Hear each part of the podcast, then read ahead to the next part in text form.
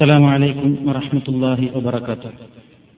الحمد لله رب العالمين نحمده ونستعينه ونستغفره ونستهديه ونؤمن به ونتوكل عليه. ونعوذ بالله من شرور أنفسنا ومن سيئات أعمالنا. من يهده الله فلا مضل له ومن يضلل فلا هادي له. وأشهد أن لا إله إلا الله وحده لا شريك له. وأشهد أن محمدا عبده ورسوله.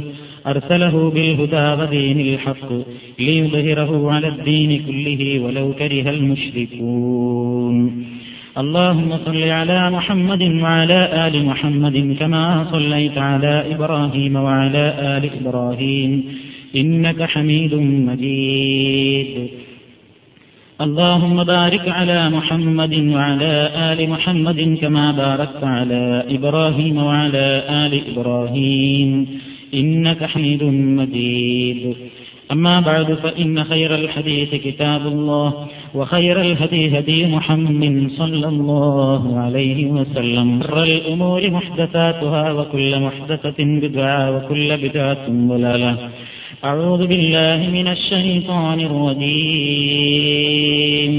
بسم الله الرحمن الرحيم يا أيها الذين آمنوا اتقوا الله حق تقاته ولا تموتن إلا وأنتم مسلمون സഹോദരിമാരെ വിശ്വാസിനികൾ കഴിഞ്ഞ ക്ലാസ്സിലൂടെ തുടങ്ങിവെച്ച മരണാനുബന്ധ മുറകൾ എന്ന വിഷയത്തിന്റെ തുടർച്ചയായി ചില കാര്യങ്ങളാണ് ഇന്ന് നിങ്ങളുടെ ശ്രദ്ധയിൽ കൊണ്ടുവരാൻ ഞാൻ ഉദ്ദേശിക്കുന്നത്. കഴിഞ്ഞ ക്ലാസ്സിൽ രോഗം അള്ളാഹുവിന്റെ ഒരു പരീക്ഷണമാണെന്നും രോഗം വന്നു കഴിഞ്ഞാൽ അത് ചികിത്സിക്കൽ നിർബന്ധമാണെന്നും വെറും ചികിത്സ കൊണ്ടായില്ല. പ്രാർത്ഥന കൂടി വിശ്വാസം ചെയ്യേണ്ടതുണ്ട്. അതിന് ഹറാമായ മാർഗങ്ങളൊന്നും അവലംബിക്കാൻ പാടില്ല. ഇസ്ലാം അനുവദിച്ച മേഖലയിൽ ഒതുങ്ങി നിന്നുകൊണ്ടുള്ള ചികിത്സാ സമ്പ്രദായങ്ങൾ മാത്രമേ പാടുള്ളൂ എന്ന വിഷയം വരെയാണ് കഴിഞ്ഞ ക്ലാസ്സിൽ നമ്മൾ വിശദീകരിച്ചത്. അതോടനുബന്ധമായി തന്നെ രോഗിയായി കഴിഞ്ഞാൽ ഒരു മുസ്ലിം രോഗബാധിതനായാൽ അവൻ നിർബന്ധമായും ശ്രദ്ധിക്കേണ്ടുന്ന വേറെ ചില കാര്യങ്ങളെ സംബന്ധിച്ചാണ് ഇന്ന് നിങ്ങളുടെ ശ്രദ്ധയിൽപ്പെടുത്തുന്നത്. ഒരു മനുഷ്യൻ രോഗബാധിതനായി കഴിഞ്ഞാൽ എപ്പോഴും അള്ളാഹു സുബാനുഭൂവ താഴലയെ സംബന്ധിച്ച് നല്ല വിചാരം പുലർത്തിക്കൊണ്ട് തെറ്റായ ധാരണകൾ വരാതെ സൂക്ഷിച്ചുകൊണ്ട് സമയം കഴിക്കുക എന്നുള്ളത് വളരെ അത്യാവശ്യമായ ഒരു സംഗതിയാണ്. പടച്ചതമ്പുരാന്റെ കഥ ആണ് അള്ളാഹുവിന്റെ വിധിയാണ് ഞാനിപ്പോൾ അനുഭവിച്ചുകൊണ്ടിരിക്കുന്നത് എന്ന ധാരണയും അള്ളാഹുവിന്റെ ആ തീരുമാനത്തിൽ ഞാൻ ക്ഷമ അവലംബിക്കൽ നിർബന്ധമാണെന്ന ഉറച്ച ബോധവും ഒരു രോഗിയെ ഏത് സമയത്തും ഉണ്ടായിരിക്കേണ്ടുന്ന ഒരു ബോധമാണ്. എങ്കിലേ അത് അവന് ഉപകാരപ്പെടുകയുള്ളൂ മഹാനായ റസൂൽ സല്ലാഹു അലൈഹി വസ്ല്ലം ഒരിക്കൽ ഇങ്ങനെ പറയുകയുണ്ടായി അജബൻ ലി അംരിൽ മുഅ്മിൻ ഇന്ന അംറഹു കുല്ലഹു ഖൈറും وليس ذلك لأحد إلا للمؤمن إن أصابته سراء شكر فكان خيرا له وإن أصابته ضراء صبر فكان خيرا له നബി സല്ലല്ലാഹു അലൈഹി വസല്ലം പറയുന്നു അജബല്ലി അംബിൽ മുഹ്മിൻ ഒരു സത്യവിശ്വാസിയുടെ കാര്യം വളരെ അത്ഭുതമാണ്. കാരണം അവന് എന്തുണ്ടായാലും അത് നന്മയാക്കി മാറ്റുവാൻ അവന് സാധിക്കുന്നു. ഈമാനുള്ള മനുഷ്യനല്ലാതെ അങ്ങനെ ഒരു ഗുണം കിട്ടുകയില്ല. എന്താണ് ഈമാനുള്ള മനുഷ്യന്റെ പ്രത്യേകത? ഇൻ അസാബത്തുഹു ശക്കറ അവന് വല്ല സന്തോഷമുണ്ടാക്കുന്ന കാര്യങ്ങളും വന്നാൽ ശക്കറ അവൻ റഹ്മാനായ റബ്ബിനതിനോട് നന്ദി പറയും. ഫക്കാന ഹൈറല്ലഹു അപ്പോൾ ഒരു സന്തോഷമുണ്ടായ കാര്യത്തിന് വരെ അത് അവന് ഹൈറാകുന്നു ഇനി ഒരു മുഹ്മിനിന് വല്ല ആപത്തുകളും ബാധിച്ചാൽ സ്വബറ അവൻ ക്ഷമിക്കുന്നു. അത് കാരണമായി ആ ആപത്തും അവന്റെ നന്മയായി എഴുതപ്പെടുന്നു എന്ന് മഹാനായ നബി സല്ലല്ലാഹു അലൈഹി വസല്ലം നമ്മെ പഠിപ്പിക്കുകയാണ്. അള്ളാഹുവിനെ പറ്റി തെറ്റായ ധാരണ ഒരു രോഗിക്കുണ്ടാകുവാൻ പാടില്ല. തന്റെ രോഗം ശിഫയാവുകയില്ല എന്നുള്ള നിരാശ ഒരു വിശ്വാസിയെ ഒരിക്കലും പിടികൂടാൻ പാടില്ല. മരിക്കുന്ന അവസരത്തിൽ പടച്ചവനെപ്പറ്റി നല്ല ധാരണയോടുകൂടിയല്ലാതെ നിങ്ങൾ മരിക്കരുത് എന്ന് നബിസല്ലാഹു അലഹി വസ്ല്ലം നമ്മെ ഓർമ്മപ്പെടുത്തിയിട്ടുണ്ട്. ലായമുത്തന്നാഹതുക്കും അള്ളാഹുവിനെ പറ്റി നല്ല വിചാരങ്ങൾ ഉണ്ടായിക്കൊണ്ടല്ലാതെ നിങ്ങൾ ഒരിക്കലും മരിച്ചു പോകരുത് എന്ന് പ്രവാചകൻ നമ്മെ പഠിപ്പിക്കുകയാണ്. നമുക്കെപ്പോഴും രോഗിയായിരുന്നാലും അല്ലെങ്കിലും പ്രത്യേകിച്ച് രോഗാവസരങ്ങളിൽ പടച്ചവനെ പറ്റിയുള്ള ഒരാഗ്രഹം നമുക്കുണ്ടായിരിക്കണം. അതായത് അള്ളാഹു എന്റെ എല്ലാ പാപങ്ങളും പുറത്തു തന്നേക്കും. നാളെ പരലോകത്ത് എനിക്കവൻ സ്വർഗം നൽകിയേക്കുമെന്ന പടച്ചവന്റെ പ്രതിഫലത്തെപ്പറ്റിയുള്ള മോഹവും അതോടൊപ്പം തന്നെ താൻ ചെയ്തു കൂട്ടിയ തെറ്റുകളെപ്പറ്റി പടച്ചിറമ്പുരാൻ ഇതിന് ശിക്ഷിച്ചേക്കുമോ എന്നുള്ള ഭയവും ആഗ്രഹവും ഭയവും രണ്ടും ഒരു വിശ്വാസിക്ക് ഒരേ സമയം ഉണ്ടായിരിക്കണമെന്നാണ് പ്രവാചകൻ അരുൾ ചെയ്തത്. നബിസല്ലാഹു അലൈഹി വസ്ലമിന്റെ കാലത്ത് നടന്നൊരു സംഭവം. നബി ഒരിക്കൽ ഒരു യുവാവിന്റെ അടുക്കൽ പ്രവേശിച്ചു. ആ യുവാവ് മരണവുമായി വല്ലിട്ടുകൊണ്ടിരിക്കുകയാണ്. ആ അവസരത്തിൽ റസൂൽ ചോദിച്ചു ആ രോഗിയോട് കൈപ്പത്തജിത് ഇപ്പോൾ നിങ്ങളുടെ അവസ്ഥ എന്താണ്? കാല അദ്ദേഹം മറുപടി പറഞ്ഞു വല്ലാഹി യാ റസൂലല്ലാ ഇന്നി അർജുല്ലാ ഇന്നി ദുനൂബി. പ്രവാചകരെ ഞാൻ അള്ളാഹുവിന്റെ പ്രതിഫലത്തെ ആഗ്രഹിക്കുന്നു എന്റെ തെറ്റുകൾക്ക് റബ്ബെന്നെ ശിക്ഷിച്ചേക്കുമോ എന്ന് ഞാൻ ഭയപ്പെടുകയും ചെയ്യുന്നു ഇങ്ങനത്തെ ഒരു അവസ്ഥയാണ് ഇപ്പോൾ എനിക്കുള്ളത് എന്ന് പറഞ്ഞപ്പോൾ മഹാനായ നബി തിരുമേനി സല്ലല്ലാഹു അലൈഹി വസല്ലം പറഞ്ഞു എങ്കിൽ لا يجتمعان في قلب عبد في مثل هذا الموطن إلا أعطاه الله ما يرجو وأمنه مما يخاف ഇമാം തുറമുതി റിപ്പോർട്ട് ചെയ്ത ഹദീസാണ് പ്രവാചകൻ പറഞ്ഞു ഇത്തരം ഒരു അവസരത്തിൽ ഒരു മനുഷ്യന്റെ ഹൃദയത്തിൽ ഈ രണ്ട് വികാരങ്ങളും ഉണ്ടായാൽ അതായത് പടച്ചവനെ പറ്റിയുള്ള പ്രതീക്ഷയും അതോടൊപ്പം തന്റെ ശിക്ഷകൾക്ക് തന്നെ പിടികൂടിയേക്കുമോ എന്നുള്ള ഭയവും ഒരുമിച്ചുണ്ടായാൽ അള്ളാഹു അവൻ ആഗ്രഹിക്കുന്ന പ്രതിഫലം നൽകുകയും അവൻ ഭയപ്പെടുന്ന ശിക്ഷയിൽ നിന്ന് അവനെ രക്ഷപ്പെടുത്തുകയും ചെയ്യുമെന്ന് മഹാനായ പ്രവാചകൻ സല്ലല്ലാഹു അലൈഹി വസല്ലം നമ്മെ അറിയിച്ചിരിക്കുകയാണ്. അതുകൊണ്ട് തന്നെ നല്ല വിചാരത്തോടുകൂടെയാണ് ഒരു രോഗി സമയം കഴിച്ചു കൂട്ടേണ്ടത് ഒരിക്കലും തന്റെ രോഗത്തെ ശപിക്കാൻ പാടില്ല. കാരണം ക്ഷമിക്കുകയാണെങ്കിൽ ഏത് രോഗവും നമുക്ക് നന്മയായിട്ട് എഴുതപ്പെടുമെന്ന് പ്രവാചകൻ പഠിപ്പിച്ചതാണ്.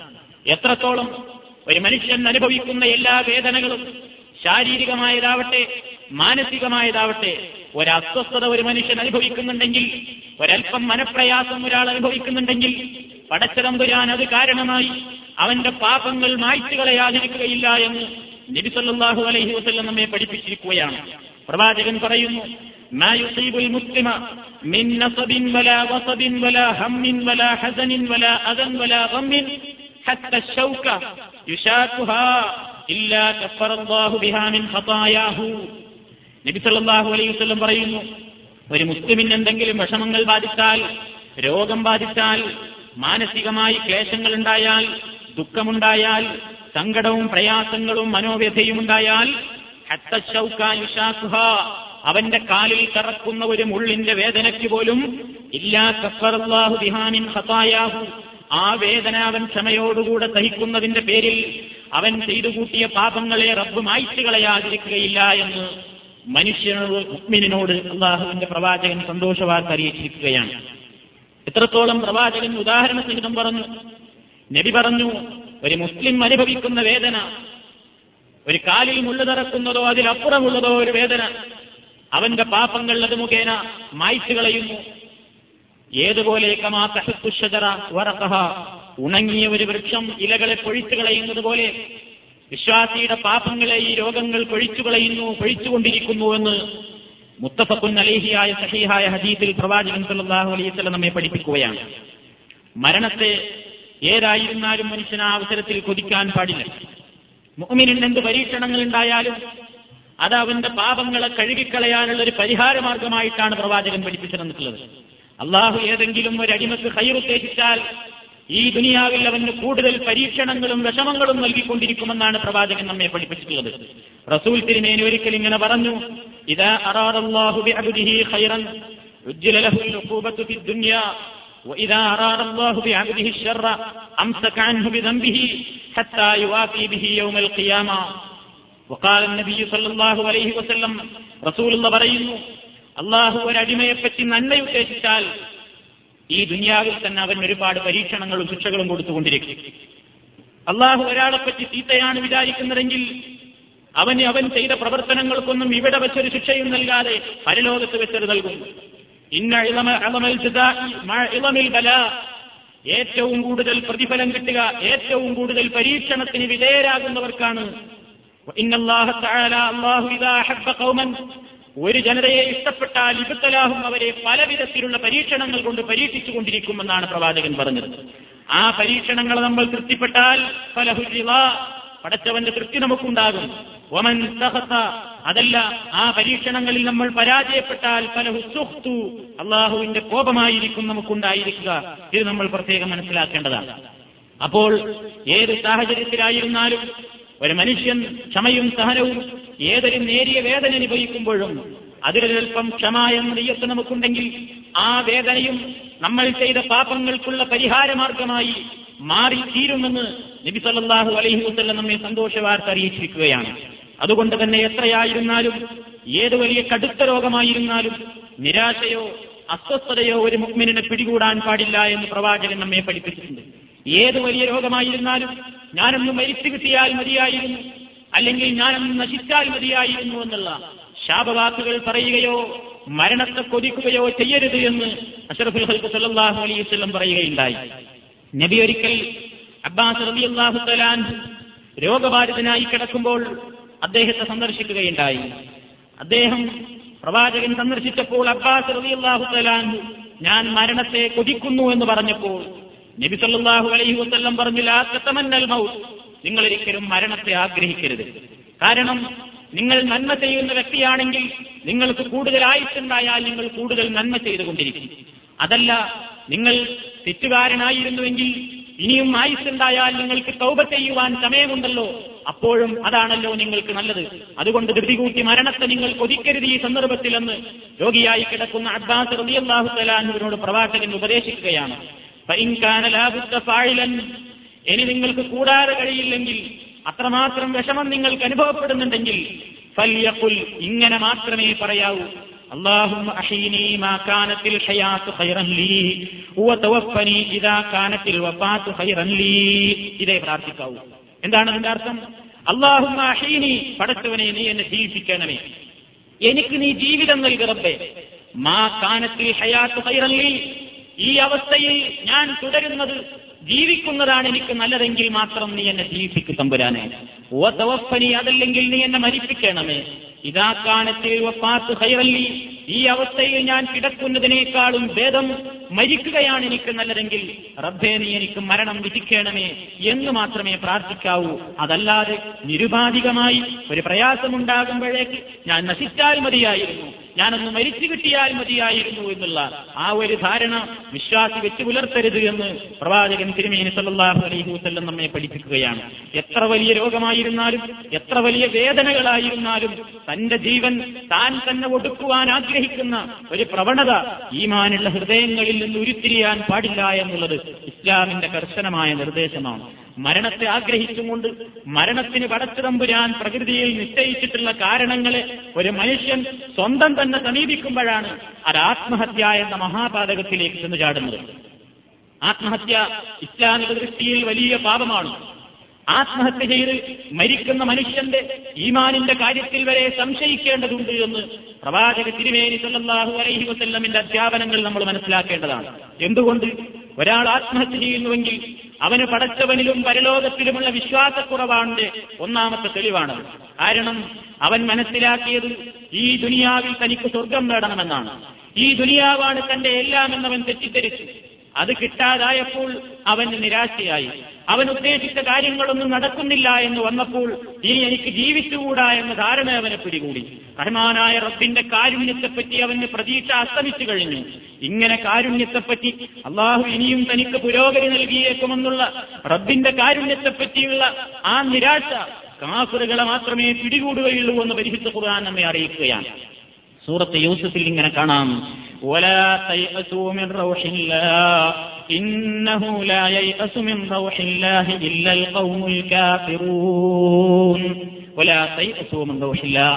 നിങ്ങൾ അള്ളാഹുവിന്റെ അനുഗ്രഹത്തിൽ നിന്ന് പടച്ചവന്റെ കാരുണ്യത്തിൽ നിന്ന് ഒരിക്കലും നിരാശപ്പെടരുത്.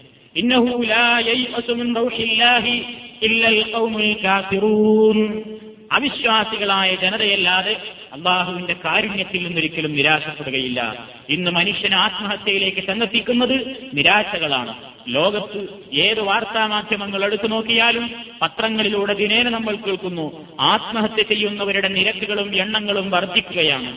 ശതമാനം കുമിഞ്ഞുകൂടിക്കൊണ്ടിരിക്കുകയാണ് എന്താണ് കാരണം? പലരുടെയും പ്രശ്നം നിരാശയാണ്. ഒന്നുകിൽ ദാമ്പത്യ ജീവിതത്തിലെ നിരാശ അതല്ലെങ്കിൽ പ്രേമനൈരാശ്യം അതല്ലെങ്കിൽ അസുഖത്തെപ്പറ്റി ഇനി മാറുമെന്നൊരു പ്രതീക്ഷയില്ലാതാകുമ്പോഴുള്ള നിരാശ അതല്ലെങ്കിൽ ദാരിദ്ര്യം ജീവിതത്തിലുള്ള പ്രയാസങ്ങൾ എല്ലാം കൊണ്ടും തനിക്കിനി റബ്ബിന്റെ ഒരു ഞാമത്തി ഇല്ല എന്നുള്ള ഉറച്ച ആ ഒരു നിരാശയിൽ നിന്നാണ് ആത്മഹത്യ ഉടലെടുക്കുന്നത്. അത് പരലോകത്തിലും അള്ളാഹുവിലുമുള്ള അവിശ്വാസവും വിശ്വാസക്കുറവുമാണ് നമ്മെ കാണിക്കുന്നത് നമ്മൾ മനസ്സിലാക്കണം. ജീവൻ നൽകിയ റബ്ബിനോടുള്ള നന്ദികേടാണ് രണ്ടാമത്തത്. രണ്ടാമതായി അത് ബാധകമാകാൻ കാരണം പടച്ചതമ്പുരാൻ നൽകിയ ജീവൻ എന്ന ഞാമത്തിന് അള്ളാഹുവിന്റെ മുഖത്തേക്ക് തന്നെ വലിച്ചെറിയുന്ന എനിക്കൊരാവശ്യമില്ല എന്ന രൂപത്തിൽ നന്ദി ചെയ്തതെന്ന റബ്ബിനോട് നന്ദി കേട് കാണിക്കലാണ് ആത്മഹത്യയിലേക്ക് ചെന്നെത്തിക്കുന്ന പാതകത്തിന്റെ രണ്ടാമത്തെ വശം. അതേപോലെ തന്നെ പടച്ചവനെ പറ്റിയുള്ള തെറ്റായ ധാരണ. എന്റെ റബ്ബ് എന്നെ കൈയൊഴിഞ്ഞിരിക്കുന്നു എന്ന് പലരും പറയാറുണ്ട്. പരിശുദ്ധ ഖുർആൻ പറയുന്ന മനുഷ്യന്റെ സ്വഭാവമാണ്.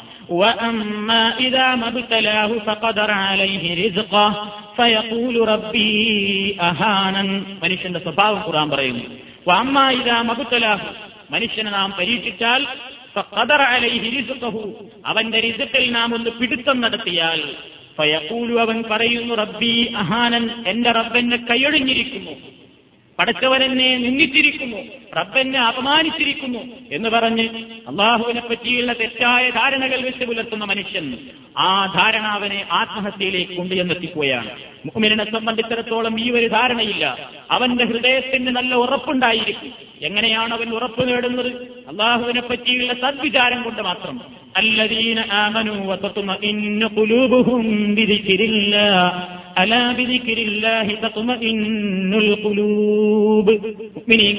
ഹൃദയത്തിന് സമാധാനം കൊടുക്കുന്നത് ഹൃദയത്തിന് ധൈര്യം കൊടുക്കുന്നത് അടുത്തവനെ പറ്റിയുള്ള ശരിയായ ബോധം കൊണ്ടാണ്.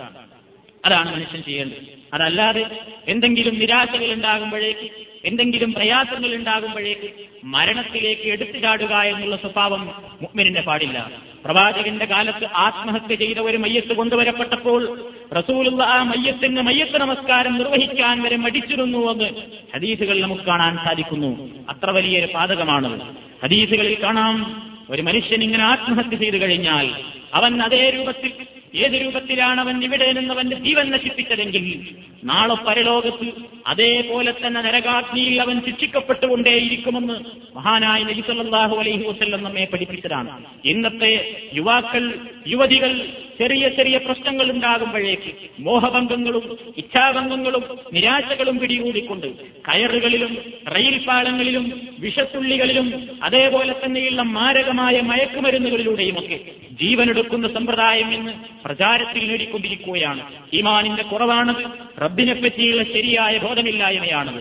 അതിനേറ്റവും നമുക്ക് നമ്മുടെ മനസ്സിനെ പിടിച്ചു നിർത്താൻ അള്ളാഹുവിനോട് എപ്പോഴും നമ്മൾ തേടേണ്ടതുണ്ട്. റബ്ബെ മാനസികമായുള്ള ഭദ്രത കൈവിട്ടുകൊണ്ട് ആ ദൃഢത മാറി നിന്നുകൊണ്ട് അവിശ്വാസത്തിലേക്ക് ചെന്നുചാടുന്ന ഒരു തോന്നൽ എന്റെ ജീവിതത്തിൽ ഒരിക്കലും എനിക്ക് ഉണ്ടായിരിക്കരുത് എന്നുള്ളൊരു പ്രാർത്ഥന മുസ്ലിമിന്റെ ജീവിതത്തിൽ അവനെപ്പോഴും ഉൾക്കൊള്ളിക്കേണ്ടതാണ്.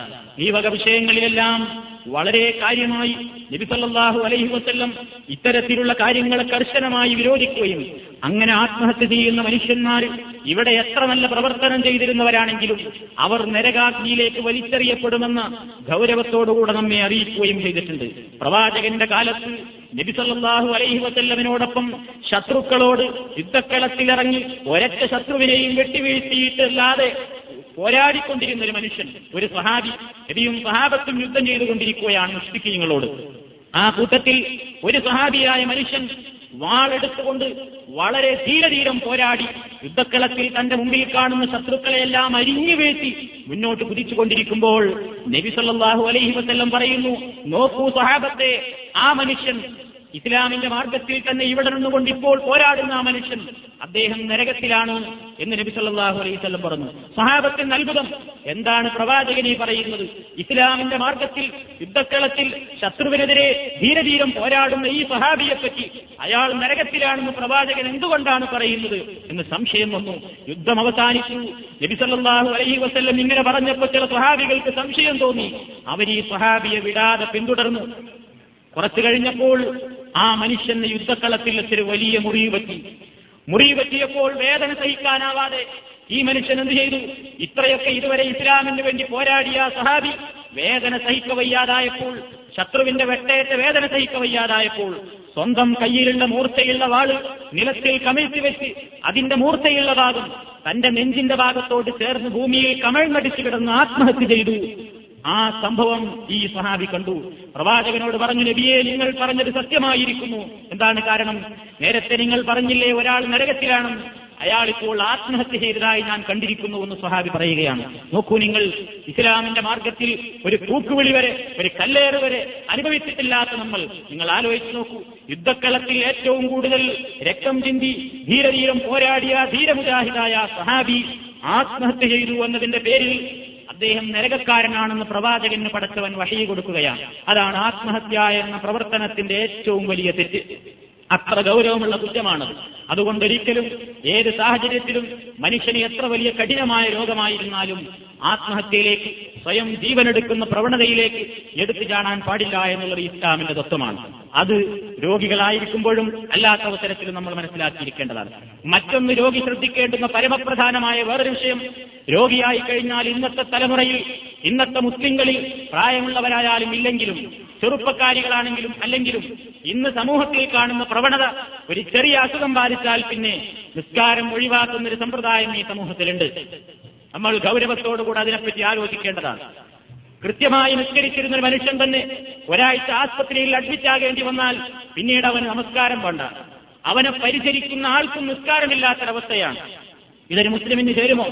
ഞാനും നിങ്ങളും നമ്മുടെ കുടുംബാന്തരീക്ഷത്തെപ്പറ്റി ആലോചിക്കണം. നമുക്കൊരു രോഗം പിടിച്ചാൽ നമ്മുടെ വീട്ടിലാർക്കെങ്കിലും രോഗം പിടിച്ചാൽ കൃത്യമായി നിസ്കരിക്കുന്ന വ്യക്തിയാണെങ്കിൽ പോലും രോഗിയായി കഴിഞ്ഞാൽ പിന്നെ നിസ്കാരം ഒഴിവാക്കുന്ന പതിവാണ്. നിങ്ങളുടെ വീട്ടിൽ നിങ്ങൾ ആലോചിച്ച് നോക്കൂ. ഒരു മനുഷ്യൻ വലിയൊരു രോഗം പിടിച്ചുകൊണ്ട് കിടപ്പിലാണെങ്കിൽ അയാൾ നിസ്കാരത്തിന്റെ കാര്യത്തിൽ ആരാണ് ശ്രദ്ധിക്കാറുള്ളത്? നമ്മുടെ ബാപ്പയോ ഉമ്മയോ അസുഖം പിടിച്ചു കിടക്കുകയാണ്. മരിക്കാൻ കിടക്കുന്ന രോഗമാണെങ്കിൽ പോലും നമ്മളാരും നിസ്കരിച്ചോ എന്ന് ചോദിക്കാറില്ല. അത് ഈ സമൂഹത്തിന്റെ ശാപമാണ്. ഉപ്പ മരുന്ന് പിടിച്ചോ എന്ന് ചോദിക്കും. ഉമ്മ മരുന്ന് കഴിച്ചോ എന്ന് ചോദിക്കും. ഭർത്താവിനോട് നിങ്ങൾ മരുന്ന് കഴിച്ചോ എന്ന് ചോദിക്കും. ഭക്ഷണം കഴിച്ചോ എന്ന് ചോദിക്കും. അതൊക്കെ ചോദിക്കുന്ന നമ്മൾ നമ്മുടെ ഭർത്താവിന്റെ നമ്മുടെ ഉപ്പയുടെ നമ്മുടെ ഉമ്മയുടെ ആത്മീയമായി പരലോക ജീവിതത്തിന്റെ വിജയത്തിന് ആവശ്യമായ മുസ്ലിം എന്ന അഡ്രസ്സിൽ ഈ ലോകത്ത് ജീവിക്കാൻ അർഹത നേടണമെങ്കിൽ ഉണ്ടായിരിക്കേണ്ടുന്ന ഏറ്റവും വലിയ കാര്യമായ നിസ്കാരം നിങ്ങൾ നിർവഹിച്ചിട്ടുണ്ടോ ഉമ്മ? ഉപ്പ നിങ്ങൾ നിസ്കാരം നിർവഹിച്ചോ? എന്റെ പൊന്നു ഭർത്താവെ നിങ്ങൾ നിസ്കാരം നിർവഹിച്ചിട്ടുണ്ടോ? എന്ന് ചോദിച്ചുകൊണ്ട് നിസ്കരിച്ചിട്ടില്ലെങ്കിൽ നിസ്കാരം നിർവഹിപ്പിക്കാൻ വേണ്ട വെള്ളം കൊടുക്കാൻ അതിനും സാധ്യമല്ലാത്ത രോഗിയാണെങ്കിൽ തയങ്ങും ചെയ്യിപ്പിച്ചുകൊണ്ട് നിസ്കരിപ്പിക്കാൻ. നിന്ന് നിസ്കരിക്കാൻ കഴിയില്ലെങ്കിൽ ഇരുത്തി നിസ്കരിപ്പിക്കാൻ കഴിയില്ലെങ്കിൽ കിടത്തി നിസ്കരിപ്പിക്കാൻ. അതിനും സാധ്യമല്ലെങ്കിൽ ഏത് മാർഗത്തിലാണ് നിസ്കരിക്കേണ്ടതെങ്കിൽ ആ മാർഗത്തിൽ നിസ്കരിപ്പിക്കാൻ വേണ്ട പ്രോത്സാഹനം കൊടുക്കുന്ന എത്ര ശുശ്രൂഷകന്മാര് എത്ര ചികിത്സാരികളാണ് ഈ സമൂഹത്തിലുള്ളത് എന്ന് ഗൗരവത്തോടുകൂടെ നമ്മൾ ആലോചിക്കേണ്ടതാണ്. നമുക്കൊക്കെ പ്രസംഗിക്കുമ്പോൾ കേൾക്കാം. വായനയിൽ നമ്മൾ മനസ്സിലാക്കാറുണ്ട്. യുദ്ധക്കളത്തിൽ ഊരിപ്പിടിച്ച വാളുമായി ശത്രു നമ്മുടെ പിന്നാലെ വരുമ്പോൾ പോലും നിസ്കാരത്തിന്റെ സമയമായാൽ ഓടിക്കൊണ്ടാണെങ്കിൽ പോലും വാഹനപ്പുറത്താണെങ്കിൽ പോലും എങ്ങനെയായിരുന്നാലും നിസ്കാരത്തിന് ഒഴിവില്ല എന്ന് മനസ്സിലാക്കിയ മുസ്ലിങ്ങൾ നിസ്കാരത്തിന് ഒരിക്കലും ഒഴിവില്ല എന്ന് മനസ്സിലാക്കിയ മുസ്ലിങ്ങൾ ഒരാൾ ചെറിയ രോഗം പിടിച്ചാൽ ആസ്പത്രി ബെഡിൽ വെച്ച് നിസ്കരിക്കാൻ നാണമാണ്. അതേപോലെ തന്നെ എവിടെയായിരുന്നാലും രോഗം പിടിച്ചാൽ പിന്നെ അത് കയ്യോളം പിന്നെ ആർക്കും നിസ്കാരം വേണ്ട. ഈ ഒരു സാഹചര്യം നമ്മുടെ സമൂഹത്തിൽ നിന്ന് മാറ്റുവാൻ വിദ്യാഭ്യാസമുള്ള നിങ്ങളെപ്പോലെയുള്ള മുസ്ലിം സ്ത്രീകൾ മുന്നിട്ടിറങ്ങണമെന്ന് പ്രത്യേകം ഓർമ്മപ്പെടുത്തുകയാണ്. പുരുഷന്മാരൊരു വേള ചിലപ്പോൾ പള്ളിയിൽ പോയി നിസ്കരിച്ചു വരും. ആസ്പത്രികളിൽ അഡ്മിറ്റിൽ കിടക്കുന്ന സ്ത്രീകൾ ഒരൊറ്റ ഹോസ്പിറ്റലുകളിലും സ്ത്രീകൾ കൃത്യമായി നിസ്കരിക്കാറില്ല എന്നുള്ളത് ഏറ്റവും വലിയ യാഥാർത്ഥ്യമാണ്. നിങ്ങളുടെ നാടുകളിൽ നിങ്ങൾ നാട്ടിൽ പോകാൻ നിങ്ങൾക്ക് അവസരം കിട്ടുമ്പോൾ നാട്ടിലെ ഏതെങ്കിലും പബ്ലിക് വാർഡുകളിലൂടെ ഒന്ന് നടന്നു നോക്കൂ. നിസ്കാരത്തിന് പള്ളികളിൽ നിന്നുള്ള താങ്കളി കേൾക്കുമ്പോൾ എത്ര സ്ത്രീകൾ നമസ്കരിക്കുന്നുണ്ട്? എത്ര രോഗികൾ നിസ്കരിക്കുന്നുണ്ട്? എത്ര രോഗികളെ പരിചരിക്കുന്ന ആളുകൾ നിസ്കരിക്കുന്നുണ്ട് എന്ന് നോക്കണം. അത് ഈ സമൂഹത്തിൽ നിന്ന് ഗൗരവത്തോടുകൂടെ മനസ്സിലാക്കിയിട്ടില്ലാത്തൊരു സത്യമാണ്. ഖേദകരമാണത് അതിനെ മാറ്റം വരുത്തേണ്ടത് ഓരോരുത്തരും അവനവന്റെ കാര്യം കൊള്ളുമ്പോൾ ശ്രദ്ധിക്കേണ്ടതാണ്. എന്ത് രോഗമായിരുന്നാലും നിസ്കാരത്തിന് എനിക്ക് ഒഴിവില്ല. ബോധമുള്ളയിടത്തോളം. എനിക്ക് സ്വബോധമുള്ളയിടത്തോളം കൺപോളകൾ കൊണ്ട് ചലിപ്പിക്കാനെങ്കിലും ആകുമെങ്കിൽ ഇല്ല അതിനും സാധ്യമല്ലെങ്കിൽ ഹൃദയത്തിൽ നിങ്ങൾക്ക് ഓർമ്മയുണ്ടെങ്കിൽ നിസ്കാരത്തിന്റെ സമയമായാൽ കൃത്യമായി കഴിയാവുന്ന രൂപത്തിൽ നിസ്കരിക്കാത്തവൻ മുസ്ലിമല്ല മുസ്ലിമല്ല മുസ്ലിമല്ല എന്ന് പ്രവാചകൻ സല്ലല്ലാഹു അലൈഹി വസല്ലം അൽ ഫർഖു ബൈനൽ അബ്ദി വൽ കാഫിരി കാഫിറിന്റെയും മുസ്ലിമിന്റെയും ഇടയ്ക്കുള്ള വ്യത്യാസം തന്നെ നിസ്കാരമാണെന്ന് പ്രവാചകൻ പറഞ്ഞതാണ്. ഇത് നമ്മൾ ചിന്തിക്കാറുണ്ടോ? ആരെങ്കിലും പറഞ്ഞു കൊടുത്താൽ അവരോട് എന്താ തോന്നാറുള്ളത്? ഒരു മനുഷ്യൻ അത്യാസന്ന നിലയിൽ കിടക്കുമ്പോൾ ഒരാൾ പോയിട്ട് ചോദിക്കുക നിങ്ങൾ നിസ്കരിച്ചോ? ഇയാളെന്ത് മൗലവിയ ചിലപ്പോൾ ആൾക്കാർ ചോദിക്കും ഇയാളെന്ത് മൗലവിയ നീക്കാൻ അനങ്ങാൻ പോലും വയ്യാത്ത ഈ മനുഷ്യനോട് ഇപ്പൊ ഈ സമയത്ത് കാര്യമായിട്ട് വന്ന് ചോദിക്കാൻ നിസ്കരിച്ച ഇയാളെ ഇവിടുന്നാ പഠിച്ചത്? നമ്മുടെ ചെവി കൊണ്ട് നമ്മൾ കേട്ടിട്ടുണ്ട് പലപ്പോഴും അത്. പലർക്കും രോഗിയോടൊപ്പം വലിയ സഹതാപമാണ്. ഓ അതിന് വയ്യ. എങ്ങനെയാ നിസ്കരിക്കുക? അങ്ങനത്തെ അവസ്ഥയിലല്ലേ ഇപ്പോ? അല്ലെങ്കിൽ ഉടുത്ത് കിടന്നോടത്തു കൂടിയല്ലേ മൂത്രമൊഴിക്കുന്നത് അല്ലെങ്കിൽ ജജത്തുകളാണ് എങ്ങനെയാണ് ഇപ്പൊ നിസ്കരിക്കുക? എന്താ ഇപ്പൊ ചെയ്യുന്നത് ചുടുവിശ്വാസം വിട്ട് അവിടെ അങ്ങനെ മാറി നിൽക്കും നമ്മൾ പോരാ. അങ്ങനെ മാറി നിൽക്കേണ്ടവരല്ല നമ്മൾ. വൃത്തികേടുണ്ടെങ്കിൽ അത് ശുചിത്വമാക്കി കൊടുക്കേണ്ട ഉത്തരവാദിത്വം നമുക്കുണ്ട്.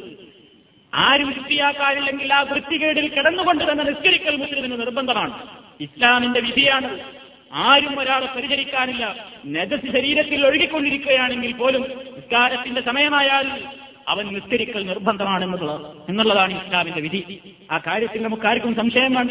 എന്നിട്ട് ഈ പറയുന്ന നമ്മൾ തന്നെ നമ്മുടെ വീട്ടിൽ ഒരു അത്യാസന്ന നിലയിൽ രോഗിയെത്തിയാൽ നിസ്കാരത്തിന്റെ സമയമാണെങ്കിൽ മരുന്ന് കഴിച്ചോ ബാപ്പ ചോറ് കഴിച്ചോ എന്ന് ചോദിക്കുന്ന നമ്മൾ ഗുളിക നിർത്തിയായിട്ട് കൊടുക്കുന്ന നമ്മൾ അഞ്ചു നേരത്തെ നിസ്കാരം കൃത്യമായിട്ട് നമ്മുടെ വീട്ടിലെ രോഗി നിർവഹിച്ചിട്ടുണ്ടോ എന്ന് മനസ്സിലാക്കാറില്ല. അതിന് നമ്മൾ ചുറ്റുകാരായിരിക്കും അതുകൊണ്ട് ഈ വിഷയത്തിൽ രോഗികളും രോഗികളെ പരിചരിക്കുന്ന ആൾക്കാരും മനസ്സിലാക്കണം. നിസ്കാരം ഒരിക്കലും ഒരാൾക്കും ഒരു സമയത്തും വിട്ടുവീഴ്ച ചെയ്തു കൊടുത്തിട്ടില്ല. ആ സമയത്ത് രോഗിയോട് നിസ്കരിക്കാൻ പറയുന്നത് എന്തെങ്കിലും നമുക്കൊരു പോരായ്മയായിട്ട് തോന്നുന്നുണ്ടെങ്കിൽ നമ്മൾ ആ രോഗിയുടെ പരലോകത്തിന്റെ ശത്രുവാണ്. ദുനിയാവിൽ അവന് ജീവിക്കാൻ വേണ്ട മരുന്നും ഭക്ഷണവും കൊടുക്കാൻ നമുക്ക് ആഗ്രഹമുണ്ട്. അയാളുടെ പരലോക വിജയത്തിന് വേണ്ട കാര്യങ്ങൾ ചെയ്യാൻ നമുക്ക് പ്രാണിയും ശേഷിയും ഈമാനിക ധൈര്യവുമില്ലെങ്കിൽ നമുക്ക് ഈമാൻ പൂർണമല്ല എന്നുള്ളതാണ് നമ്മൾ മനസ്സിലാക്കിയിരിക്കേണ്ടത്. അതുകൊണ്ട് രോഗികളായാലും അല്ലെങ്കിലും നിസ്കാരത്തിന്റെ കാര്യത്തിൽ ഒരു ഇളവുമില്ല എന്ന് നിങ്ങൾ വളരെ വ്യക്തമായി മനസ്സിലാക്കുകയും ബന്ധപ്പെട്ട ആർക്കെങ്കിലും രോഗികളാകുമ്പോൾ നിസ്കാരത്തിന്റെ കാര്യത്തിൽ അവരെ ഉപദേശിപ്പി ഉപദേശിക്കുകയും വേണ്ടുന്ന സഹായ സഹകരണങ്ങൾ ചെയ്തു കൊടുക്കുകയും ചെയ്യണമെന്ന് ഈ അവസരത്തിൽ ഓർമ്മപ്പെടുത്തുകയാണ്. അതേപോലെ രോഗികളായി കഴിഞ്ഞാലുള്ള വേറൊരു ബാധ്യത. നമുക്ക് ആരോടെങ്കിലും എന്തെങ്കിലും ബാധ്യതകൾ ഉണ്ടെങ്കിൽ അത് കൊടുത്തു തീർക്കൽ നിർബന്ധമാണ്. ഏതവസരത്തിലും അത് അങ്ങനെ തന്നെയാണ്. പക്ഷേ പ്രത്യേകിച്ച് ഒരു രോഗത്തിൽ കിടക്കുമ്പോൾ പ്രത്യേകിച്ച് നമ്മൾ മനസ്സിലാക്കിയിരിക്കേണ്ടതും രോഗികളോട് പ്രത്യേകം ഉപദേശിക്കേണ്ട ഒരു കാര്യം എന്താണ്? ആരോടെങ്കിലും വല്ല ബാധ്യതകൾ ഉണ്ടെങ്കിൽ കൊടുത്തു തീർക്കണം. സാമ്പത്തിക ബാധ്യതയാണെങ്കിൽ സാമ്പത്തികമായി കൊടുത്തു തീർക്കുക ഇപ്പൊ കൊടുക്കാൻ കഴിവില്ലെങ്കിൽ ആരോടെങ്കിലും കൊടുത്തു തീർക്കാൻ വേണ്ടി വസീയത്ത് പറയണം പരസ്പരമുള്ള പെരുമാറ്റങ്ങളിലുണ്ടായ വല്ല പാകപ്പിഴവുകളുമാണെങ്കിൽ ആ വ്യക്തിയെ വിളിച്ചുകൊണ്ട് കണ്ണീരോടുകൂടെ പൊരുത്തപ്പെടിക്കണം എന്തിനു വേണ്ടി പരലോകത്ത് രക്ഷപ്പെടണമെങ്കിൽ നബി സല്ലല്ലാഹു അലൈഹി വസല്ലം പറഞ്ഞു മൻ കാനത ഇൻദഹു മദ്ലമ لأخيه من عرضه أو ماله فليؤدها إليه قبل أن يأتي يوم القيامة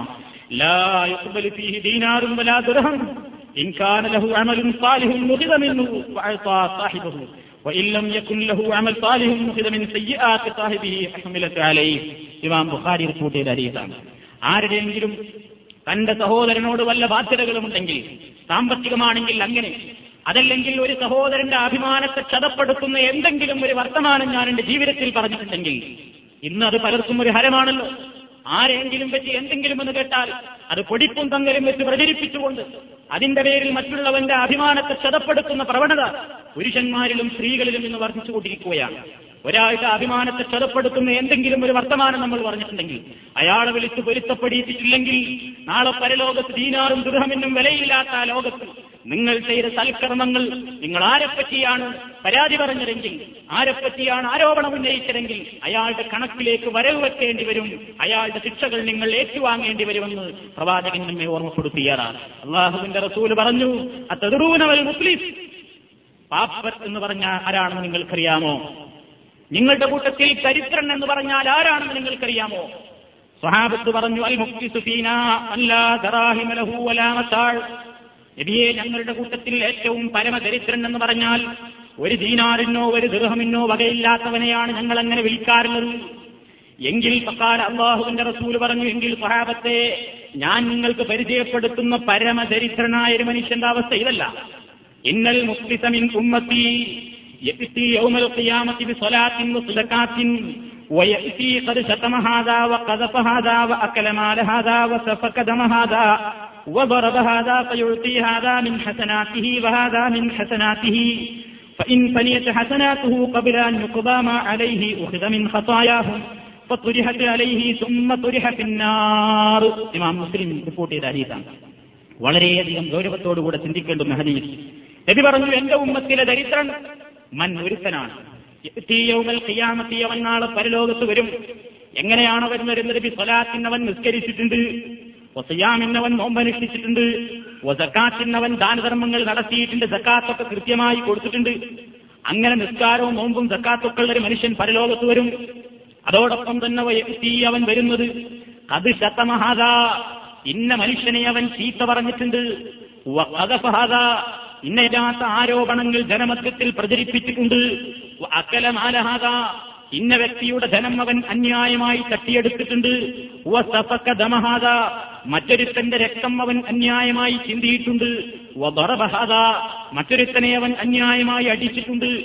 ഇങ്ങനെ കുറെ ആൾക്കാരിങ്ങനെ വരികയാണ് പടച്ചവനെ ഇവനെന്നെ പറ്റി ഇല്ലാത്തത് പറഞ്ഞു. റബ്ബേ ഇവനെന്നെ പറ്റി പുരാതികൾ പറഞ്ഞുണ്ടാക്കി റബ്ബേ ഇവനെന്റെ ധനം കവർന്നെടുത്തു. റബ്ബേ ഇവനെന്നെ അടിച്ചു. പരാതി പരാതിക്കാർ വരുമ്പോ ആരോടൊക്കെ എനിക്ക് എന്തൊക്കെ ബുദ്ധിമുട്ടുകളും എന്തൊക്കെ തെറ്റുകളും ഞാൻ ചെയ്തിട്ടുണ്ടെങ്കിൽ ഓരോരുത്തർക്കും എന്റെ നന്മകൾ ഓരോന്നായിട്ട് എടുത്തു കൊടുക്കുകയാണ്. എത്ര പ്രയാസപ്പെട്ടാണ് നമ്മുടെ നന്മയുടെ വരവിൽ നമ്മളൊരു നന്മ ചെയ്തുണ്ടാക്കുന്നത്? ഈ ദുനിയാവിൽ നമ്മുടെ നന്മയുടെ റിക്കാർഡിൽ ഒരു നന്മ വരണമെങ്കിൽ എത്ര ഇഹലാസോടുകൂടെ ചെയ്തിട്ടാണത് വരിക? അങ്ങനെ കഷ്ടപ്പാട് സഹിച്ച് നമ്മൾ ചെയ്തുണ്ടാക്കിയ നന്മ നമ്മൾ ആരെപ്പറ്റിയാണ് ആരോടാണ് നമ്മൾ അപരാധം കാണിച്ചതെങ്കിൽ ആ മനുഷ്യന്റെ റിക്കാർഡിലേക്ക് റബ്ബ് മാറ്റി എഴുതുകയാണ്. നമ്മുടെ നന്മകളെല്ലാം കൊടുത്തു തീർന്നാൽ ആ മനുഷ്യന്റെ തിന്മകൾ നമ്മുടേതായ വരവിൽ റിക്കാർഡ് ചെയ്തുകൊണ്ട് സുമ്മ തുരിഹ പിന്നാർ സത്യാളുന്ന നരകാഗ്നിയിലേക്ക് അവൻ വലിച്ചെറിയപ്പെടുന്നു എന്ന്. ഈ ഒരു ഭീകരമായ അവസ്ഥ. ആരും സഹായിക്കാനില്ലാത്ത ആ ഏറ്റവും വിഷമം പിടിച്ച ആ നാളിൽ ഈ ഒരവസ്ഥ വരാതിരിക്കാൻ ജീവിച്ചിരിക്കുന്ന മുഗ്മിനോട് അള്ളാഹുവിന്റെ പ്രവാചകൻ പറയുന്നു ജീവിതകാലത്ത് തന്നെ സാമ്പത്തികവും അതേപോലെ തന്നെ ഇടപാടുകളിലുമുള്ള കാര്യങ്ങളിൽ ഒരുക്കപ്പെടിയിക്കലുകൾ നിർബന്ധമായും നടത്തിയേക്കണം.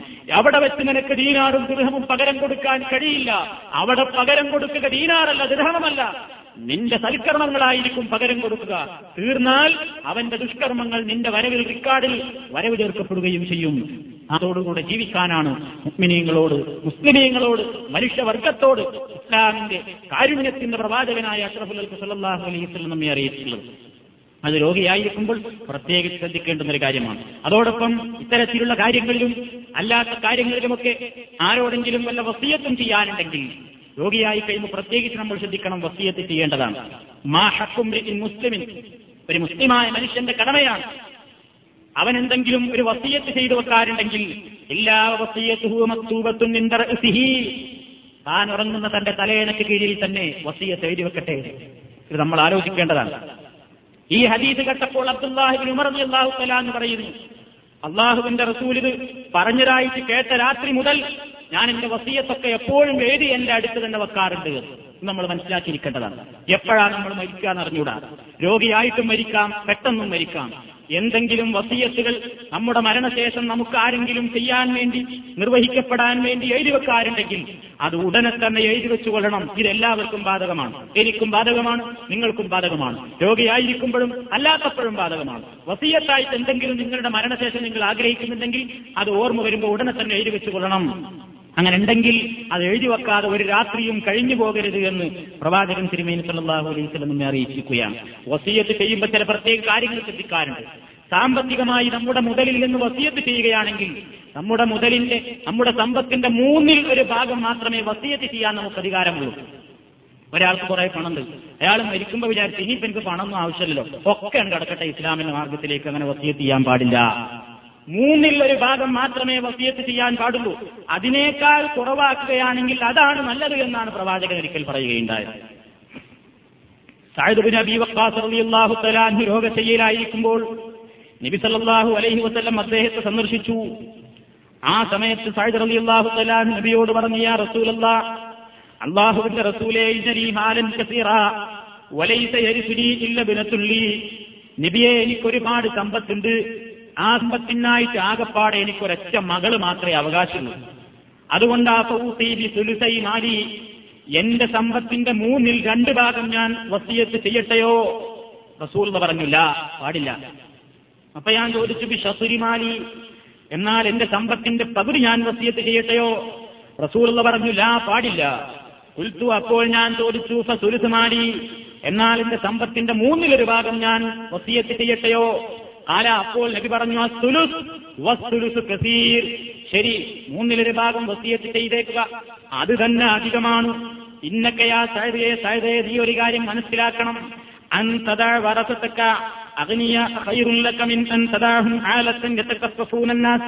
നിന്റെ അനന്തരാവകാശികളെ ജനങ്ങൾക്ക് മുമ്പിലെ യാചകരാക്കി മാറ്റുന്നതിനേക്കാൾ നിനക്ക് നല്ലത് അവരെ അവർക്ക് ജീവിക്കുവാനുള്ള ഐശ്വര്യവാന്മാരായി. നല്ല രൂപത്തിലുള്ള സാമ്പത്തിക സാമ്പത്തികമായി ശേഷിയുള്ളവരായി തന്നെ അവരെ ബാക്കിയാക്കലാണ് നല്ലത് നമ്മുടെ മക്കൾ ആരാന്റെ മുമ്പിൽ ഇറക്കാൻ പോകുന്നതിനേക്കാൾ നല്ലത് അവർക്ക് സ്വന്തമായിട്ട് ജീവിക്കാനുള്ള ഒരു ചുറ്റുപാട് ഉണ്ടാക്കി കൊടുത്തിട്ട് നമ്മൾ മരിച്ചു പോകുന്നതാണ്. അല്ലാതെ അവരെ ഒന്നും ശ്രദ്ധിക്കാതെ ഇനിയിപ്പോ എനിക്ക് ഏതായാലും ആവശ്യമില്ല എല്ലാം കൂടി കിടക്കട്ടെ പള്ളികൾക്ക് എല്ലാം കൂടി കിടക്കട്ടെ മദ്രസക്ക് എന്നും പറഞ്ഞിട്ട് എല്ലാം കൂടി അങ്ങോട്ട് വസിയത്ത് ചെയ്യാനൊന്നും ഒരു മുസ്ലിമിന് അർഹതയില്ല അവകാശമില്ല എന്ന് പ്രവാചകൻ പറയുകയാണ്. നിയമപ്രകാരം സ്വത്ത് കിട്ടുന്ന ആൾക്കാർക്കും വസിയത്ത് ചെയ്യാവുന്നതാണ്. ഒരു മനുഷ്യൻ മരിച്ചു കഴിഞ്ഞാൽ അവന്റെ മാതാപിതാക്കൾക്ക് അവനൊന്നും വസിയത്ത് ചെയ്തിട്ടില്ലെങ്കിലും സ്വത്ത് കിട്ടും. ഭാര്യയ്ക്ക് സ്വത്ത് കിട്ടും. അങ്ങനെ കിട്ടുന്ന ആൾക്കാർക്ക് വേണ്ടിയും നമുക്ക് വേണമെങ്കിൽ ചില പ്രത്യേക സാഹചര്യങ്ങളിൽ മരണം കഴിക്കുന്നതിന് മുമ്പ് വസിയത്ത് എഴുതി വെക്കാം. പക്ഷെ എന്തു വേണം? അവകാശികളുടെ എല്ലാവരുടെയും പരിപൂർണമായ സംതൃപ്തിയും സമ്മതവും വേണം. എങ്കിൽ മാത്രമേ അങ്ങനത്തെ വസിയത്ത് ചെയ്യാൻ പാടുള്ളൂ. വസിയത്ത് ചെയ്യുമ്പോൾ തന്നെ നമുക്ക് നല്ല ഉദ്ദേശം ഉണ്ടാകാൻ പാടുള്ളൂ. എന്താ ഈ നല്ല ഉദ്ദേശം എന്ന് പറഞ്ഞാൽ ഒരാളോട് അനീതി കാണിക്കാൻ വിചാരിച്ചുകൊണ്ട് വസീയത്ത് ചെയ്യരുത്. മറ്റേ മകന് കിട്ടരുത് എന്നുള്ള നിലയ്ക്ക് ഈ മകന്റെ പേരിലൊക്കെ എഴുതി വെച്ചു പോകും അങ്ങനെ എത്ര രക്ഷിതാക്കൾ മരിക്കണ സമയത്ത് ഒരു വസീയത്ത് പത്രം എഴുതും. എന്താ? എന്റെ ഇന്ന മകനൊക്കെ. മറ്റേ മകന് യാതൊന്നുമില്ല. മറ്റുള്ള മക്കളോട് മക്കൾക്കിടയിൽ തുല്യനീതി പാലിക്കണം. ഒരു പിതാവ് രക്ഷിതാവ് ഒരു മാതാവ്. ഒരിക്കലും ഒരു മകനോട് ഒരു ഭാഗവും മറ്റൊരു മകനോട് വേറൊരു അനീതിയും കാണിക്കാൻ പാടില്ല. വസീയത്തിന്റെ വിഷയത്തിൽ ഖുർആൻ പറഞ്ഞത് കൈറ ആരെയും ദ്രോഹിക്കുന്ന വസീയത്ത് ചെയ്യരുത്. ചില ആൾക്കാരുണ്ടെന്ത്? വലിയ ദുഷ്ടന്മാരുണ്ട്. മരിക്കാൻ പോണ സമയത്ത് ഭാര്യനോട് ദേഷ്യം ഉണ്ടാവും ഞാൻ മൊഴി ചെല്ലും. എന്നാ എന്താ? പിന്നെ എന്റെ സ്വത്തുന്ന അവൾക്ക് അവകാശമല്ലല്ലോ. അതുകൊണ്ട് എന്റെ ഭാര്യയല്ല. അവിടെ മരിക്കാൻ പോണ നേരത്ത് ഭാര്യയെ മൊഴി ചൊല്ലുന്ന ആൾക്കാർ വേറെ ചില ആൾക്കാർ മരണസമയത്ത് വേറെ നിക്കാഹ് നടത്തും. എന്തിനാണ്? എല്ലാ സ്വത്തും കൂടി ഇപ്പോഴുള്ള മക്കൾക്ക് കിട്ടരുത്. ഈ ഭാര്യക്കും കിട്ടണം എന്ന് വിചാരിച്ച് സ്വത്ത് കിട്ടാൻ വേണ്ടി വേറെ ചില പെണ്ണുങ്ങളെ കല്യാണം കഴിക്കുന്നത്. അതേപോലെ തന്നെ മക്കൾക്കിടയിൽ ഒരു മകന്റെ പേരിൽ എല്ലാം എഴുതി വെച്ച് മറ്റു മകനോട് അനീതി കാണിക്കുന്നു. ഇതൊന്നും ഇസ്ലാമിൽ നിഷിദ്ധമാണ്. ഇതൊന്നും ചെയ്യാൻ പാടില്ല. അള്ളാഹുവിന്റെ റസൂൽ പറഞ്ഞില്ല ഉപദ്രവിക്കാനോ ഉപദ്രവം ഏൽപ്പിക്കാനോ ഒരിക്കലും പാടില്ല. ആരെങ്കിലും ഒരാൾ അന്യായമായി ഉപദ്രവിച്ചാൽ പടച്ചവൻ അവനെ ഉപദ്രവിക്കുന്ന ആൾ പരലോകത്ത്. ബുദ്ധിമുട്ടിച്ചാൽ അള്ളാഹു അവനെയും ബുദ്ധിമുട്ടിക്കും. ഇമാം ദാറക്കുത്തിനെ റിപ്പോർട്ട് ചെയ്ത ഹരീസാണ് അത്തരം കാര്യങ്ങൾ വസീയത്തിന്റെ വിഷയത്തിൽ ഒരാൾക്ക് ബുദ്ധിമുട്ടുണ്ടാക്കാൻ വേണ്ടിയായിരിക്കരുത് വസീയത്ത്. നല്ല ഉദ്ദേശത്തോടു കൂടെ ആയിരിക്കണം. അതേപോലെ തന്നെ വസീയത്തുകളുടെ കൂട്ടത്തിൽ നമ്മൾ ശ്രദ്ധിക്കേണ്ടുന്ന വേറൊരു വസീയത്തുണ്ട്. മരിക്കുന്നതിന് മുമ്പ് നമ്മൾ നമ്മുടെ കുടുംബങ്ങളോട് പറയണം.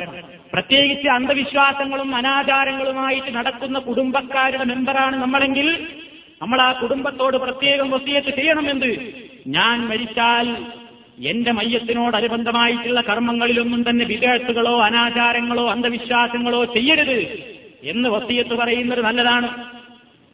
എന്റെ മയ്യത്ത് മറമാടുന്നതും അതോടനുബന്ധിച്ചുള്ള കർമ്മങ്ങളും അള്ളാഹുവിന്റെ റസൂൽ കാണിച്ചു തന്ന മാർഗത്തിലൂടെ മാത്രമേ ചെയ്യാവൂ എന്ന് ഈമാനുള്ള മനുഷ്യന്മാര് കുടുംബങ്ങളെ വസീയത്ത് ചെയ്യണം.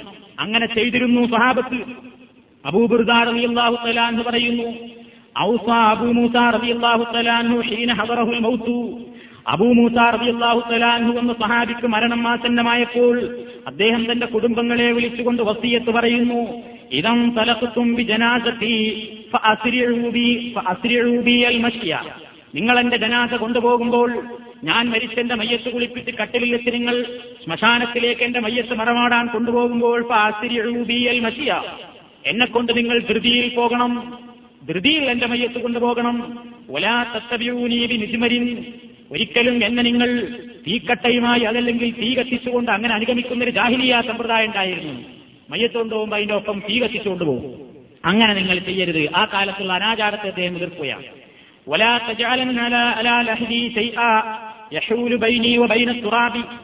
എന്റെ കബറിൽ നിങ്ങൾ എന്റെയും മണ്ണിന്റെയും ഇടയ്ക്കൊരു മറയും ഉണ്ടാക്കരുത് എന്ന് ചില സമ്പ്രദായം ഉണ്ടായിരുന്നു കബറിലൊരു വിരിപ്പിട്ട് കൊടുക്കും ഇന്നുണ്ട് ചില സമ്പ്രദായം. തലയണ വെച്ചു കൊടുക്കുന്ന സമ്പ്രദായം മണ്ണ് മന്ത്രിച്ചൂതിയിട്ട് വെക്കുന്ന സമ്പ്രദായം സീൽസിൽ എഴുതി വെക്കുന്ന സമ്പ്രദായം മരിച്ചാൽ മുഖത്ത് എഴുതി വെക്കുന്ന സമ്പ്രദായം അങ്ങനെ തീർത്താൽ തീരാത്ത അനാചാരങ്ങൾ ഇന്നും മയ്യത്തുകളുടെ പേരിൽ നടന്നുകൊണ്ടിരിക്കുന്നുണ്ട്. ആ കാലത്തുണ്ടായിരുന്ന ചില അനാചാരങ്ങൾ അദ്ദേഹം വസിയത്ത് ചെയ്യുന്നു അത് ചെയ്യരുത്.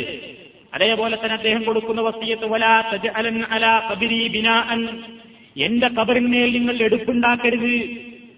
ഞാൻ മരിച്ചു കഴിഞ്ഞാൽ എന്റെ ജാറം കെട്ടിപ്പടുക്കരുത് എന്ന് വസീയത്ത് ചെയ്യുകയാണ് സഹാബി അതേപോലെ തന്നെ നിങ്ങൾ ഞാൻ മരണശേഷം എന്റെ പേരിൽ വാവിട്ട് കരയുകയോ മാറത്തടിക്കുകയോ മുടിയഴിച്ചാടുകയോ എന്ത് ദുഃഖാചരണം നടത്തിയാലും ഞാൻ അതിൽ നിന്നെല്ലാം നിരപരാധിയാകുന്നു എന്ന് അദ്ദേഹം പറയുന്നു. കാരണം അള്ളാഹുവിന്റെ റസൂൽ ഇതൊക്കെ എതിർക്കുന്നത് ഞാൻ കേട്ടിട്ടുണ്ട് എന്ന്. അതാണ്. സ്വഹാബത്ത് അങ്ങനെയായിരുന്നു.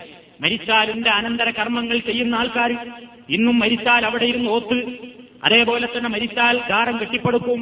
അവിടെ കത്തപ്പൊര എന്നുള്ള പേരിൽ ഒരു പുര കെട്ടിയുണ്ടാക്കി. സാമ്പത്തികമായ കഴിവിന്റെ തോതനുസരിച്ച് നാൽപ്പത് ദിവസവും ഏഴ് ദിവസവും പതിനാല് ദിവസവും ഒക്കെ കത്തം അവിടെ വെച്ച് രാപ്പകലുകൾ ഭേദമില്ലാതെ കുറാൻ ഓർന്ന സമ്പ്രദായം ചാവടിയന്തരം കഴിക്കുന്ന സമ്പ്രദായം കണ്ണോക്കിന്റെ പേരിൽ കാവകാറ്റുന്ന സമ്പ്രദായം മുഖത്തേരി വെക്കുന്ന സമ്പ്രദായം എന്തൊക്കെ അനാചാരങ്ങൾ മരിച്ച വീട്ടിൽ നടക്കുന്നോ അത്തരത്തിലുള്ള അനാചാരങ്ങളൊന്നും അള്ളാഹുവിന്റെ റസൂൽ കാണിച്ചിരുന്ന സുന്നത്തുകൾക്കപ്പുറമൊന്നും എന്റെ മരണാനുശേഷം നിങ്ങൾ ഒരിക്കലും ചെയ്യരുതെന്ന വസീയത്ത് കുടുംബങ്ങളോട് പറയുന്നത് നല്ലതാണ്. അങ്ങനെ ചെയ്യൽ ഈമാനുള്ള മനസ്സിന്റെ അടയാളമാണ് എന്ന് സഹാബാക്കളുടെ ചരിത്രം നമ്മെ പഠിപ്പിക്കുകയാണ്. ഇമാം നവവി റഹ്മത്തുള്ളാഹി അലൈഹി തന്റെ അൽ അസ്കാർ എന്ന കിതാബിൽ പറയുന്നു ഒരു മുസ്ലിമിന് അവൻ ഈ സാഹചര്യത്തിൽ ശക്തിയായി അവന് സുന്നത്താണ്. അൻ യൂസിഹിം ബിജിത്നാബി ബിമാ ജറത്തിൽ ആദത്തു ബിഹി മിനൽ ബിദഇ ഫിൽ ജനായിസി. മയ്യത്ത് സംസ്കരണ മുറകളുമായി ബന്ധപ്പെട്ട എല്ലാ അനാചാരങ്ങളിൽ നിന്നും തന്റെ കർമ്മങ്ങളെ ഒഴിച്ചു നിർത്തണം എന്ന് വസീയത്ത് ചെയ്യലും ബിദാലിക ശക്തമായ കരാർ അവരോട് വാങ്ങലും നിർബന്ധമാണ്. ഏറ്റവും പ്രോത്സാഹിപ്പിക്കപ്പെടേണ്ടുന്ന ഒരു കാര്യമാണ് എന്ന് ഇമാം നവി റഹ്മത്തുള്ളാഹി അലഹി തന്റെ അധികാറിൽ രേഖപ്പെടുത്തിയിട്ടുണ്ട്. ഈ വക കാര്യങ്ങൾ നമ്മൾ മനസ്സിലാക്കിയിരിക്കേണ്ടതാണ്. ഇതിലുള്ള വിഷയങ്ങൾ ശ്രദ്ധിക്കുകയും അതോടനുബന്ധമായി ഈ വക വിഷയങ്ങളിൽ വരാവുന്ന തെറ്റിദ്ധാരണകൾ മാറ്റി നിർത്തുകയും ചെയ്തുകൊണ്ട് രോഗിയായി കഴിയുമ്പോഴുള്ള ഇസ്ലാമികമായ ഈ ചട്ടങ്ങളും ഇസ്ലാമികമായ ഈ മര്യാദകളും സൂക്ഷ്മതയോടുകൂടെ നമ്മൾ കാത്തു സൂക്ഷിക്കുകയും എപ്പോഴും നല്ല ഭക്തിയോടുകൂടി മരണത്തെ കാത്തുകിടക്കുന്ന സൗഭാമനസ്ത്രീയോടുകൂടിയുള്ള ഒരു ചിന്താഗതി ഒരു മുസ്ലിം അവന്റെ ജീവിതത്തിൽ എപ്പോഴും സൂക്ഷിക്കേണ്ടതുണ്ട്. ഈ വക കാര്യങ്ങളെപ്പറ്റി ബോധവാന്മാരാവുക നമ്മൾ. നമുക്കുള്ള തെറ്റായ ധാരണകൾ മാറ്റി നിർത്തുക. ഇസ്ലാമിന്റെ പ്രവാചകൻ കാണിച്ചിരുന്ന വഴിയെ സത്യത്തിന്റെ വഴിയുള്ളൂ എന്ന് ഉറച്ചു വിശ്വസിച്ചുകൊണ്ട് ആ മാർഗത്തിൽ തന്നെ ഉറച്ചു നമ്മൾ നിൽക്കുക. നമ്മുടെ സംശയങ്ങൾ ദൂരീകരിക്കാൻ കൂടുതൽ കൂടുതൽ നമ്മൾ ചോദിച്ചറിയുക അങ്ങനെ എല്ലാ മേഖലകളിലും ഏത് സാഹചര്യങ്ങളിലും പ്രവാചക സുന്നത്തിൽ മാത്രം ഒതുങ്ങി നിൽക്കുന്നവരായി തീരാൻ നമ്മൾ ശ്രമിക്കേണ്ടതാണ്. സർവശക്തനായ തമ്പുരാൻ നമ്മുടെ പ്രവർത്തനങ്ങൾ സ്വീകരിക്കുമാറാകട്ടെ. മാറാവ്യാധികളിൽ നിന്നും കഷ്ടപ്പാടുകളിൽ നിന്നും പടച്ചതമ്പുരാൻ നമ്മെയും നമ്മുടെ കുടുംബാദികളെയും രക്ഷപ്പെടുത്തുമാറാകട്ടെ. ഈമാനോടുകൂടെ മരിക്കുന്ന ഭാഗ്യവാന്മാരുടെ കൂട്ടത്തിൽ പാപങ്ങളെല്ലാം പരിഹരിച്ച് തോപ സ്വീകരിക്കപ്പെട്ട ഭാഗ്യവാന്മാരുടെ കൂട്ടത്തിൽ നമ്മെ എല്ലാവരെയും അള്ളാഹു സുബാനുഭവത്തിൽ ഉൾപ്പെടുത്തുമാറാകട്ടെ. اللهم ربنا آتنا في الدنيا حسنة وفي الآخرة حسنة وقنا عذاب النار اللهم ربنا تقبل منا إنك أنت السميع العليم ربنا لا تؤاخذنا إن نسينا واخطأنا وآخر دعوانا الحمد لله رب العالمين ഈ വിഷയത്തിന്റെ ബാക്കി ഭാഗം ഇൻഷാല്ല അടുത്ത ക്ലാസ്സിൽ നിങ്ങൾക്ക് കേൾക്കാവുന്നതാണ് അസ്സാം വലൈക്കും വാഹമത്തല്ലാഹി വാബർക്കാത്തു